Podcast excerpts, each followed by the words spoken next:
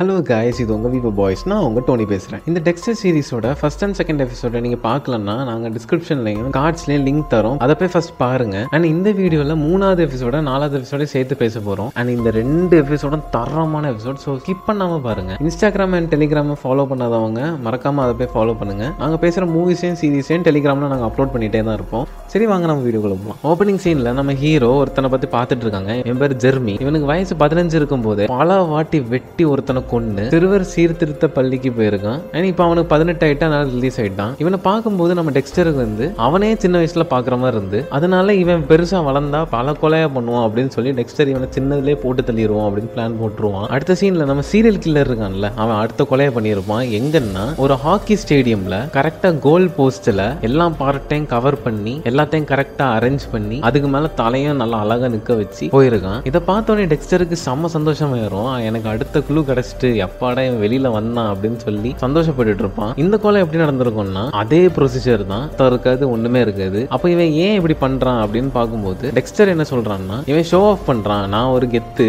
என்னால் இதுக்கு மேலேயும் பண்ண முடியும். அப்படிங்கிறத காட்டுறான். அதனால தான் இவ்வளோ பெரிய ஸ்டேடியமில் வச்சுட்டு போயிருக்கான் அப்படின்னு சொல்லிடுறான். அதுக்கப்புறம் கொஞ்சம் பார்த்ததுல இந்த பணத்துக்கு வந்து விரல் எதுவுமே இருக்காது. அப்போ தான் இவங்களுக்கு தெரியும் போன தடவை அவன் வச்ச விரல் வந்து இந்த பணத்துக்கு விரல் தான் அப்படின்னு. அதுக்கப்புறம் இந்த எல்லா கொலைக்கும் சம்மந்தப்பட்ட ஒரே விஷயம் என்னன்னா இவன் கொலை பண்ண எல்லாருமே ப்ராஸ்டிடியூட்ஸ் அப்போ நம்ம டெக்ஸ்டர் தங்கச்சி இருக்கல்ல அவன் நம்ம சீஃப் கிட்டே மொட்டை கிட்டே விசாரிக்கும் போது செக்யூரிட்டி கேமரால இந்த இந்த கொலை பதிவான எல்லா டேப்பும் காணல. அண்ட் இந்த கொலை நடந்த நேரம் டியூட்டியில இருந்த வாட்ச்மேனே இப்போ காணல அப்படிங்கிற மாதிரி சொல்லுவாங்க. அடுத்த சீன்ல நம்ம டானுக்கு ஒரு சர்ச் உண்டு பாத்துக்கோங்க அந்த சர்ச்சுக்கு நம்ம மொட்டை போறான். போய் நம்ம டானோட பொண்ணு கிட்ட உங்க அப்பா எவ்வளவு பெரிய கிரிமினல் தெரியுமா? ஒரு போலீஸை கொண்டு அவன் பொண்டட்டையும் கொண்டிருக்கான் அப்படின்னு சொல்லுவான். அவன் பொண்ணுக்கு ரொம்ப ஷாக்கா இருக்கும். அதுக்கப்புறம் டானுக்கு கோவம் வந்து நீ ஆண்ட இங்க வந்த? அப்படின்னு சொல்லி கேட்கும்போது இவன் எல்லாரும் முன்னாடியும் அசிங்கப்படுத்திட்டு போயிருவான். அடுத்த சீன்ல நம்ம டெக்ஸ்டர் தங்கச்சி இருக்கான்ல அவ இதுக்கு முன்னாடி ஒரு விபச்சாரியா தானே அண்டர் கவர்ல இருந்திருப்பா. சோ அந்த நேரத்துல அவளுக்கு நிறைய ப்ராஸ்டிடியூட்ஸ் கூட ஃப்ரெண்ட்ஸ் ஆயிருப்பா. சோ அந்த ப்ராஸ்டிடியூட்ஸ் கிட்ட இவ போய் விசாரிப்பா. நீங்க இவள லாஸ்டா எப்போ பாத்தீங்க? அப்படின்னு சொல்லி விசாரிச்சுட்டு இருக்கும்போது அவங்க என்ன சொல்லுவாங்கன்னா நேத்துக்கு நைட்டு கார் இவள பிக் பண்ணிட்டு போச்சு. அந்த கார் வந்து வேகன் கார் அப்படின்னு சொல்லுவாங்க. அப்போ டெப்ரா வந்து வேகன் கார் யாரெல்லாம் மயாமியில வச்சிருக்கா அப்படின்னு பார்க்கும்போது அது ரொம்ப பெரிய லிஸ்டா இருக்கும். ஆனா அதுல ஒரே ஒரு க்ளூ என்னன்னா அந்த வாட்ச்மேன் கிட்ட வேகன் கார் கிடையாது. ஸோ அந்த வாட்ச்மேனா இருக்க வாய்ப்பு இல்லை அப்படிங்கிறது நம்ம டெப்ராவோட தியரி இந்த நேரத்தில் தான் என்ன நடக்குதுன்னா மொட்டை கிட்டையும் நம்ம சீஃப் கிட்டையும் அந்த டேப்பை வந்து கிடச்சிருது. அப்போ அந்த டேப்பை போட்டு பார்க்கும்போது அந்த வாட்ச்மேன் தான் எல்லாத்தையும் அந்த கோல் போஸ்ட்டில் அரேஞ்ச் பண்ணி வைக்கிறான். அப்போ இவங்க வந்து கன்ஃபார்ம் பண்ணிடுறாங்க அந்த வாட்ச்மேன் தான் கொலகாரன் இவனை தான் நம்ம தேடணும் அப்படின்னு சொல்லி கன்ஃபார்ம் பண்ணுறாங்க ஆனால் நம்ம டெப்ராக்கும் அந்த ஃபாரன்சிக்கில் உள்ள ஒருத்தனுக்கும் மட்டும் ரொம்ப சந்தேகமாக இருக்கும். அப்போ அவங்க ரெண்டு பேரும் நல்லா அந்த டேப்பை போட்டு ஆராய்ச்சி பண்ணிட்டு இருக்கும்போது அந்த ஃபாரன்சிக்கில் உள்ளவன் என்ன சொல்லுவான்னா இந்த பணத்துல எல்லாம் லிக்விட் நைட்ரஜனை கலந்துக்கிறாங்க. இந்த லிக்விட் நைட்ரஜனுங்கிறது வந்து இந்த லேப்லயே உள்ளவங்களுக்கு தான் நல்லா அத்துப்படி. சும்மா எல்லாம் யாராலையும் எதுவும் பண்ணிட முடியாது. இத்தனைக்கும் அந்த வாட்ச்மேன் வந்து ஸ்கூல்ல நடந்த கெமிஸ்ட்ரி டெஸ்ட்லேயே ஃபெயில் ஆனவன். அவன் எப்படி இதெல்லாம் பண்ணியிருப்பான் அப்படிங்கிற மாதிரி நம்ம ஃபாரன்சிக்காரன் சொன்னாலும் அந்த வீடியோவில் ஒரு சின்ன க்ளூ கிடைக்கும். என்னன்னா அவன் எங்கே எங்கேயோ பார்த்துட்டே தான் அது எல்லாத்தையும் அவன் அரேஞ்ச் பண்ணி வைப்பான். So இங்க டெப்ராவோட தியரி என்னன்னா யாரோ ஒருத்தங்க தூரத்துல இருந்து அவனை கன் பாயிண்ட்ல மிரட்டி தான் இதை பண்ண வச்சிருக்காங்க. அடுத்த சீன்ல நம்ம ஹீரோ அந்த சின்ன பையன் ஜெர்மியை ஃபாலோ பண்ணிட்டு போவான். அங்க அவன் ஒருத்தனை தனியா ஒரு காட்டுக்குள்ள கூட்டு போவான். கூட்டு போய் அங்க கொல்லலான்னு பார்க்கும்போது கரெக்டா நம்ம டெக்ஸ்டர் உள்ள பூந்து இங்க என்ன பண்ணிட்டு இருக்கீங்க அப்படிங்கிற மாதிரி கேட்கும்போது அவங்க ரெண்டு பேரும் ஓடிடுவாங்க சரி வந்த வேலை முடிஞ்சு நம்ம கார் எடுத்துட்டு போவோம்னு சொல்லி இவன் கார் கிட்ட வந்து பார்த்தான்னா அவன் கார் கண்ணாடி உடஞ்சிருக்கும். யாரா இது பண்ணா? அப்படின்னு சொல்லி அவன் காருக்குள்ள பார்க்கும்போது கார்ல வந்து ஜெர்மியோட ஃபைலை தான் வச்சிருப்பான். ஸோ அந்த ஃபைல் எல்லாம் குழம்பி கிடக்கும். அண்ட் அவனோட வாலெட்டையும் காணாம போயிருக்கும். அப்பவுமே இவனுக்கு தெரிஞ்சிடும் சரி ஜெர்மி தான் இது பண்ணியிருக்கான் அப்படிங்கிறது. அடுத்த சீன்ல நம்ம டெப்ரா வந்து அவளோட தியரியை நம்ம சீஃப் கிட்ட போய் சொல்றா ஆனா சீஃப் வந்து அவளை ஒரு மனுஷியாவே மதிக்கிறது இல்ல நீ சும்மா கரடி உனக்கு என்ன தெரியுங்கிற மாதிரி அசிங்கப்படுத்தி விட்டுறா. அடுத்த சீன்ல எல்லாரும் நம்ம மொட்டைய வாடா மச்சான் நம்ம வெளியில போவோம் அப்படின்னு சொல்லி போலீஸ் உள்ளவங்களே ஒரு நாலஞ்சு பேர் இவனை கூட்டிட்டு வெளில போறாங்க. அதுக்கப்புறம் சொல்றாங்க டே இந்த மாஸ்க போடு வா நம்ம ஒரு வேலையை பண்ணுவோம் அப்படின்னு சொல்லுவாங்க. அப்ப என்ன வேலைன்னு பார்த்தான்னா டானோட வீட்டுக்கு போய் பிரச்சனை பண்றது அந்த வேலையை. அங்குள்ளவங்களெல்லாம் அடிச்சு போட்டு ஏதாவது திருடிட்டு வருவோம் அப்படின்னு சொல்லுவாங்க. ஆனா நம்ம மொட்டைக்கு இதுல எந்த ஒரு உடன்பாடும் இல்ல. அவன் என்ன சொல்லுவான்னா நான் நேத்தைக்கு தான் அவன் சர்ச்சுக்கு போய் அவனை மிரட்டியிருக்கேன். இப்போ இந்த மாதிரிலாம் ஏதாவது நடந்தால் அவன் ஸ்ட்ரெயிட்டாக என்ன தான் சந்தேகப்படுவான் அப்படின்னு சொல்லுவான். ஆனால் கூட உள்ளவங்கெல்லாம் அவனை கண்டுக்காம அவங்க பாட்டு போயிடுவாங்க இவனுக்கு என்ன பண்ணன்னு தெரியாமல் இவன் அந்த அந்த இடத்த விட்டு ஓடிடுவான். அடுத்த சீனில் நம்ம டெக்ஸ்டர் வந்து ஜெர்மியை பிடிச்சிருவான். பிடிச்சி அவனை கொல்லலாம்னு போகும்போது ஜெர்மி என்ன சொல்லுவான்னா நீ எதுக்கு என்ன கொல்ல வரேன்னு எனக்கு நல்லாவே தெரியும். நான் அவனை கொன்னதுக்கான காரணமே அவன் என்னை பிடிச்சி ரேப் பண்ணிட்டான் அப்படின்னு சொல்லுவான். அப்படி சொன்ன நம்ம டெக்ஸ்டருக்கு ஷாக் ஆயிரும். நீ ஏன் அவனை கொன்ன? அப்படிங்கிறத பற்றி இவன் யோசிக்கவே இல்லை. சரி அந்த வாலெட்டை மட்டும் நான் எடுத்துட்டு போகிறேன்னு சொல்லி அந்த வாலெட்டை மட்டும் எடுத்துட்டு போயிடுவான் இருக்கும் ஜெர்மி வந்து கேட்பான் அவளந்தானா முடிஞ்சா? அப்படின்னு சொல்லி கேட்கும்போது ஏன் உனக்கு இன்னும் வேணுமா? அப்படின்னு சொல்லி இவன் கேட்பான். கேட்டுட்டு என்ன சொல்லுவான்னா நீ ஃபர்ஸ்ட் கொலை பண்ணது வந்து கரெக்டான கொலை தான். ஆனா நீ செகண்டா அந்த சின்ன பையனை அங்க வச்சு கொலை பார்த்த பத்தியா அது தப்பு. ஒரு கொலை பண்ணிட்டேன் அப்படிங்கிறதுக்காக அடுத்த கொலையை பண்ணணும்னு அவன் வந்து அவசியமும் இல்லை அப்படின்னு சொல்லுவான். சொன்னோடனே அவனும் சரி அப்படின்னு சொல்லிட்டு அந்த இடத்த விட்டு போயிடுவான் இப்போ தான் இங்க ஒரு ஃபிளாஷ்பேக் கட்டுவாங்க. அதாவது அவங்க அப்பா வந்து அவரோட கடைசி காலத்துல அவர் ரொம்ப சீரியஸா இருந்திருப்பாரு. அப்போ அவர் பொழைக்க மாட்டாங்க அப்படின்னு சொல்லி எல்லாரும் சொல்லிட்டு இருக்கும்போது ஒரு நர்ஸ் அவங்களுக்கு அடிக்கடி வந்து ஏதோ ஊசி குத்திக்கிட்டே இருப்பாங்க. அப்போ அவங்க அப்பா நம்ம டெக்ஸ்டர் கிட்ட சொல்லி டேய் அதை நிப்பாட்ட சொல்லு. அந்த ஊசி எனக்கு போட விடாத அப்படின்னு சொல்லுவாரு. சொன்னோடனே இவனும் போட விட மாட்டான். அதுக்கப்புறம் தான் அவங்க அப்பா இவன்ட்ட சொல்லுவாரு அது மார்ஃபின். அவ எனக்கு ஓவர்டோஸ் கொடுத்து எனக்கு கொல்ல பாக்குறா. அவ இந்த மாதிரி நிறைய பேருக்கு பண்ணியிருக்கா. எனக்கு அவ கண்ணை பார்த்தாலே தெரியுது அப்படின்னு சொல்லுவாரு. சொல்லும்போது தான் இவனுக்கும் எல்லாமே புரியும். அவங்க அப்பாவே என்ன சொல்லுவாருன்னா நீ அவளை கொல்லு.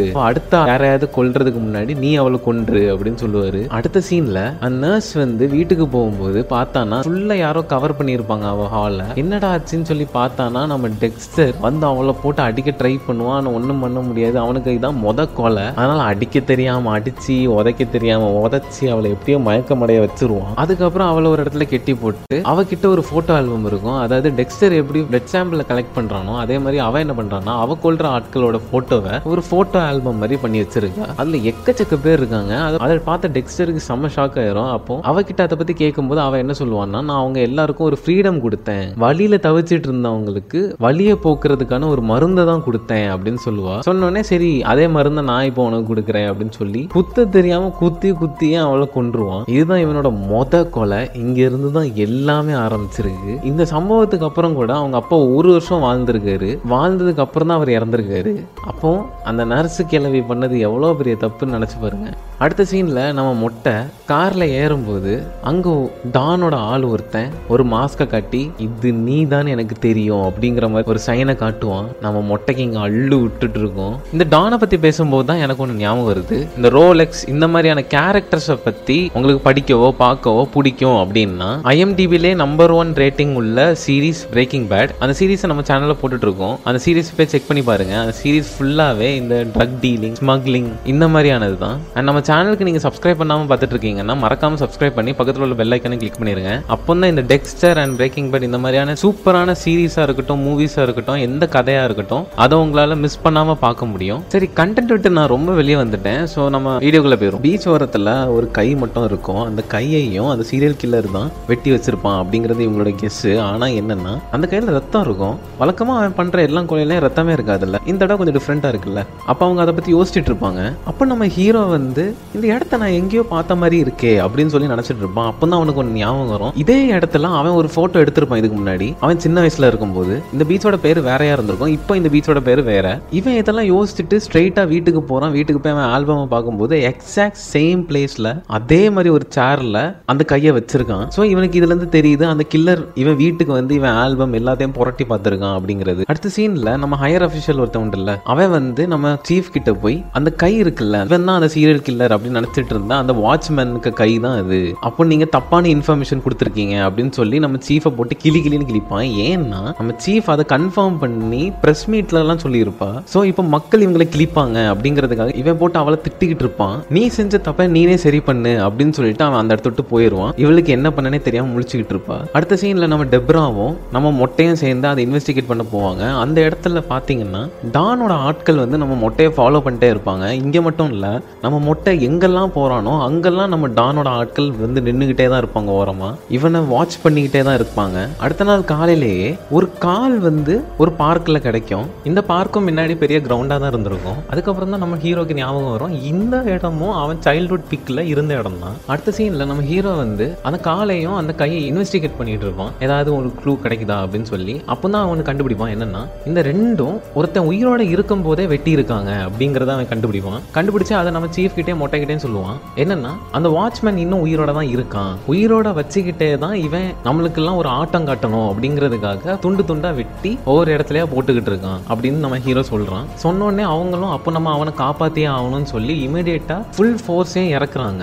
அடுத்த சீன்ல நம்ம மொட்டை வந்து ஒரு கான்ஃபரன்ஸ் மாதிரி வைப்பான் எல்லாம் போலீஸையும் கூப்பிட்டு. அப்போ நீங்க இதை பத்தி என்ன நினைக்கிறீங்க? அப்படின்னு சொல்லி கேட்பான். அப்போ ஹீரோ இங்க ஒரு விஷயம் சொல்றான். அதாவது இந்த ரெண்டு சம்பவத்துக்கும் உள்ள சிமிலாரிட்டி என்னன்னா ஏதாவது ஒரு இடத்த மாத்திருப்பாங்கல்ல அந்த பேரையோ இல்லைன்னா அந்த இடத்தையே மொத்தம் மாத்திருப்பாங்கல்ல அந்த மாதிரி இடத்துல தான் இதெல்லாம் நடக்குது. ஸோ அதே மாதிரி இந்த சிட்டியில் எந்தெந்த இடங்கள் இருக்கோ அந்த இடத்துல நம்ம போலீஸ் அனுப்புனா மேபி நம்ம அவனை பிடிக்கலாம் அப்படின்னு சொல்லுவான். அப்போ அது மொட்டைக்கும் ரொம்ப நல்ல ஐடியாங்கிற மாதிரி தோணும். அவனும் அதே தான் அந்த கான்ஃபரன்ஸில் சொல்லி கான்ஃபரன்ஸை முடிப்பாங்க. அன்னைக்கு நைட் நம்ம ஹீரோ அவன் பழைய சைல்ட்ஹுட் ஃபோட்டோஸ் எல்லாம் எடுத்து பார்த்துட்டு இருப்பான். ஆனால் அதில் கொஞ்சம் ஃபோட்டோஸ்க்கு பின்னாடி மட்டும் ஒரு ஸ்மைலி ஃபேஸ் போட்டிருக்கும். அந்த ஃபோட்டோஸை தான் இவன் செலக்ட் பண்ணியிருக்கான் அப்படின்னு அர்த்தம். ஸோ அதில் இன்னொரு ஃபோட்டோ பின்னாடியும் ஒரு ஸ்மைலி ஃபேஸ் இருக்கும். அதை இவனுக்கு பார்த்தோன்னே தெரிஞ்சிடும் அப்போ இந்த ஃபோட்டோ எடுத்த இடத்துல தான் அடுத்தது இருக்கு அப்படின்னு சொல்லி இவன் என்ன பண்ணுவான்னா அந்த ஃபோட்டோ எந்த இடத்துல எடுக்கப்பட்டதோ அதே இடத்துக்கு இவன் போவான். அது ஒரு பழைய ஹாஸ்பிட்டல் அப்போ அந்த இடத்துக்குள்ள இவன் போகும்போது இன்னொரு சைடு கட்டுறாங்க. இன்னொரு சைடு என்னன்னா நம்ம டானோட ஆட்கள் நம்ம மொட்டையை அடிச்சு ஒரு இடத்துக்கு கூட்டு போறாங்க. கூட்டு போய் பார்த்தா அங்க நம்ம டானே இருக்கான். அங்க நம்ம டான் நீ என்ன என்னையே பகச்சிக்கிட்டு ஃப்ரீயா சுத்தலாம் நினைச்சியா?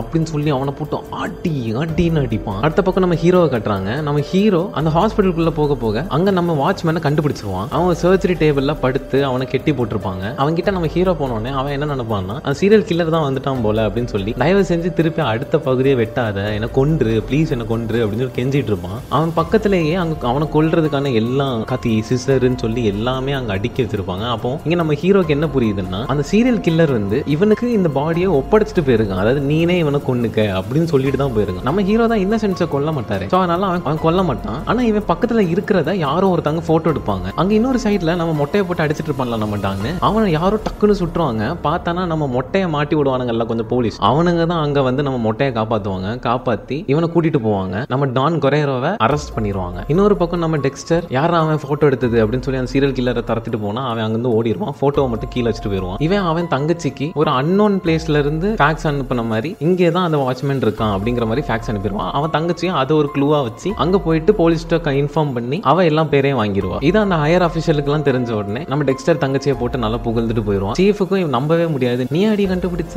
அப்படின்னு சொல்லி இப்போ அவளுக்கு அவளை பிடிக்க ஆரம்பிக்கும். இப்படி எல்லாமே நல்லா சாஃப்டாக ஒரு ஸ்மூத்தான எண்டிங் ஆகிட்டு இருக்கும்போது தான் நம்ம டெக்ஸ்டர் சொல்லுவான் எல்லாமே இங்கே முடியுது அப்படின்னு நீங்க நினைக்கிறீங்களா? இல்லவே இல்லை. என் ஃப்ரெண்டு எங்கேயோ அங்கேருந்து இன்னும் ஒருத்தனை கொல்ல தான் போறான். நான் என்னைக்கு அவனை பிடிக்கிறேன்னா அன்னைக்கு தான் இந்த சீரிஸ் முடியும். ஸோ இது வெறும் ஆரம்பம் தான் அப்படின்னு சொல்லி இந்த எபிசோட முடிக்கிறாங்க. ஸோ அடுத்த எபிசோட நீங்கள் பார்க்கணும். இந்த சீரிஸை நீங்கள் ஃபாலோ பண்ணணும் அப்படின்னு நீங்கள் நினச்சிங்கன்னா இந்த சேனலுக்கு சப்ஸ்கிரைப் பண்ணி பக்கத்தில் உள்ள பெல் ஐக்கனையும் கிளிக் பண்ணிருங்க. இந்த வீடியோ பிடிச்சிருந்தா லைக் பண்ணுங்க. உங்க ஃப்ரெண்ட்ஸுக்கு ஷேர் பண்ணுங்க. டெக்ஸ்டர் சீரிஸ் உங்களுக்கு எவ்வளோ பிடிச்சிருக்கு அப்படிங்கிறத கமெண்ட் பண்ணுங்க. உங்களை நான் அடுத்த எபிசோட்ல வந்து பார்க்குறேன். நான் உங்க டோனி அண்ட் से